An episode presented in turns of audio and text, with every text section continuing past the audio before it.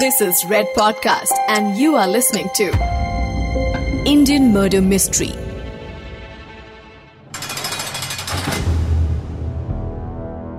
बात है 2003 की मिदनापुर जेल जहाँ एक नए जेलर का ट्रांसफ़र हुआ था। ये जेलर अलीपुर जेल से आए थे। सभी कैदियों से मिलना उनकी कैद के दौरान उनके सुधार कार्य पर ध्यान देना। और कैदियों को करीब से जानने की कोशिश करने में वो लगातार लगे रहते थे। नई जेल में आए उन्हें कुछ ही वक्त हुआ था। और एक दिन यूँ ही जेल में वो चक्कर लगा रहे थे जब उनकी नज़र एक कैदी पर गई। ए, सुनो इधर आओ। हाँ तुम क्या नाम है तुम्हारा? नमस्कार शेख राजू किस केस में अंदर आए हो? वो साहब मेरा वो चोरी का आरोप लगा है मुझ पर साहब। हम्म जाओ। जेलर साहब को खुद भी मालूम नहीं था कि उनका शक उन्हें किस तरफ़ लेकर जा रहा था। वो अपने ऑफ़िस में दाखिल हुए कुछ पुरानी फाइल्स छानी और फिर एक फ़ोन घुमाया। अलीपुर जेल में।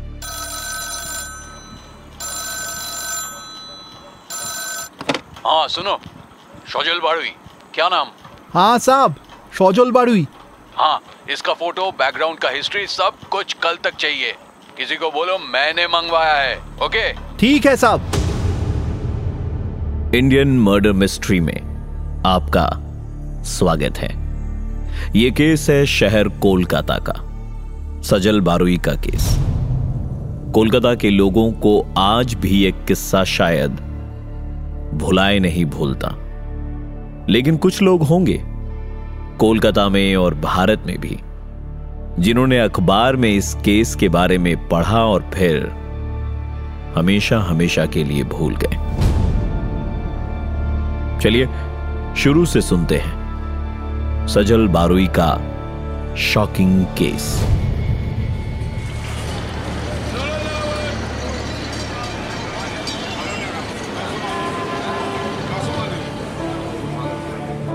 यह बात 1980 की है। सजल बारुई का जन्म कोलकाता में हुआ। पैदा होने पर खुशी मनाने वाला कोई नहीं था। शायद उसकी अपनी माँ भी खुश नहीं थी। सजल की माँ मिनोती और पिता सुबल बारुई एक नाजायज रिश्ते में थे। सजल उसी नाजायज रिश्ते की संतान था। नाजायज रिश्ते हो सकते हैं, लेकिन संतान नहीं। सुबल बारुई अपनी पहली पत्नी, नियोति बारुई और एक बेटे को छोड़कर सजल की माँ मिनोती के पास आए थे। लेकिन सजल के पैदा होने के बाद कुछ साल बीते और सुबल बारुई अपने बेटे सजल को लेकर अपनी पहली पत्नी के पास वापस लौट गए। सजोल ये तुम्हारा घर है और ये तुम्हारी माँ है और ये तुम्हारा भाई।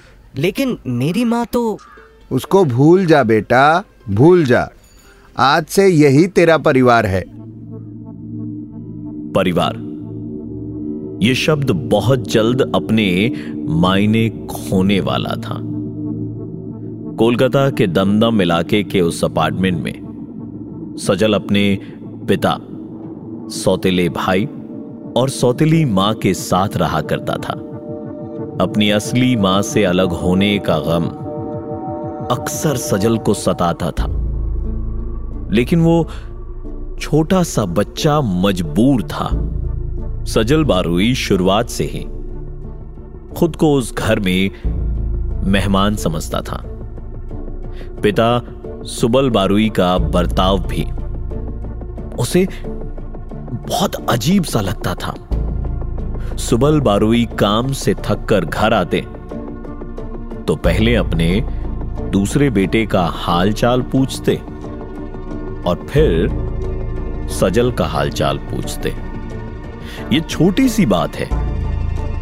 लेकिन सजल इसे सौतेले रिश्तों के नज़रिए से देख रहा था। सजल का बर्ताव धीरे धीरे बिगड़ता गया। अक्सर कहा जाता है कि बच्चों का बर्ताव बिगड़ने लगे। तो समझ लीजिए कि उनकी संगत बिगड़ी हुई है। लेकिन घर के तनाव से परेशान रहने वाला सजल आखिर में दोस्तों के बीच बैठकर ही हंसी के दो पल गुजार पाता था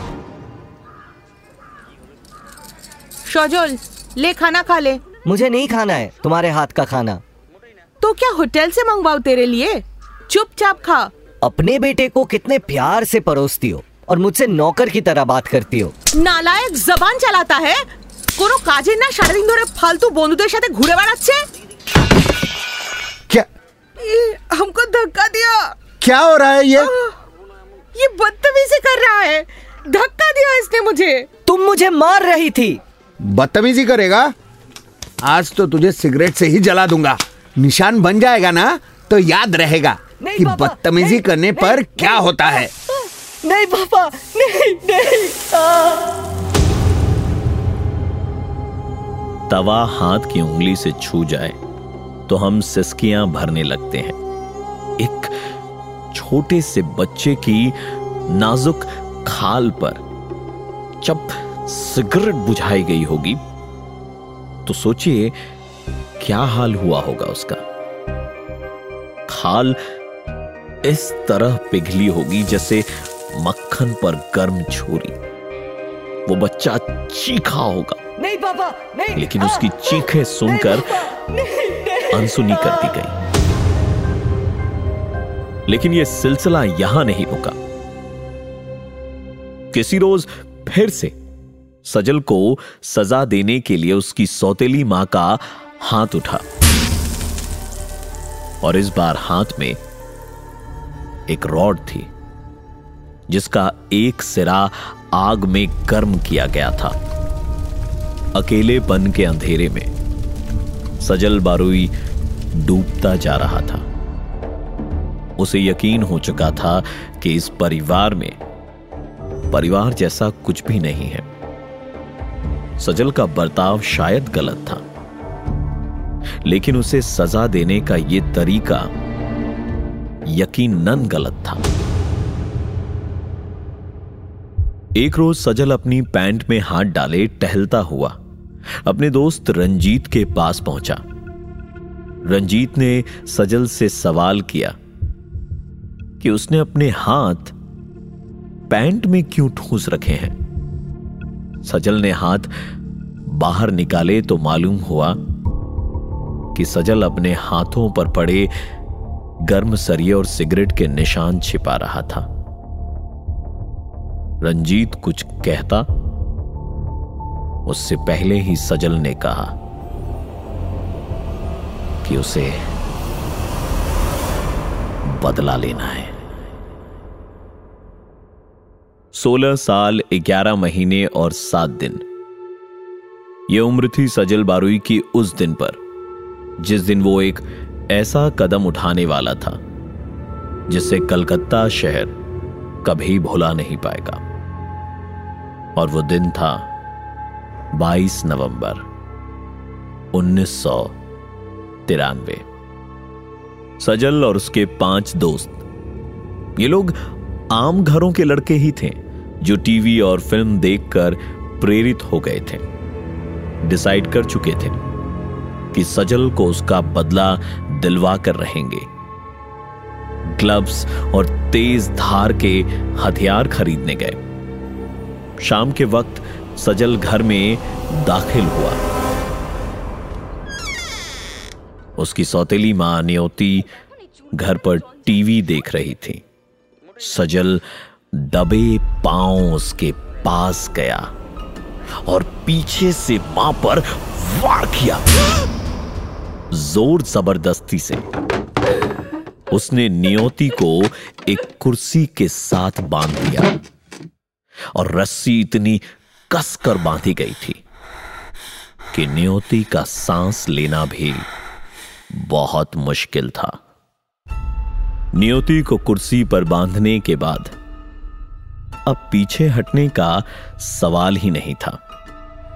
और हो सकता है कि यह ख्याल जहन में आया ही नहीं कि किसी के भी साथ इस तरह का सुलूक करना गलत है। अपेक्षा थी कि सजल अपनी माँ को मार देगा। लेकिन उसने ऐसा नहीं किया। उसने इंतज़ार किया। काजोल बारुई। सजल का सौतेला भाई था। जैसे ही काजोल घर में घुसा, उस पर सभी लड़के टूट पड़े और उसे भी बाँध दिया गया। रात के बारह बज चुके थे। नियोति बारुई और काजोल बारुई अलग अलग कमरों में कुर्सी से बंधे हुए थे। बारह बजे घर में दाखिल हुए सुबल बारुई। सुबल बारुई के साथ भी वही हाल होता है। ज़ोर ज़बरदस्ती से उन्हें भी कुर्सी से बाँध दिया जाता है। इस समय सजल के दोस्त घर की कीमती चीज़ें इकट्ठा करने लगते हैं। गोल्ड घड़ियाँ, कैश, सब कुछ एक थैले में डालकर एक दोस्त घर से चला जाता है। सजल सबसे पहले अपनी माँ का खून करता है। वो अपनी माँ का गला घोंटने लगता है। और धीरे धीरे न्योती बारोई दम तोड़ देती है और सजल के हाथों मारी जाती है।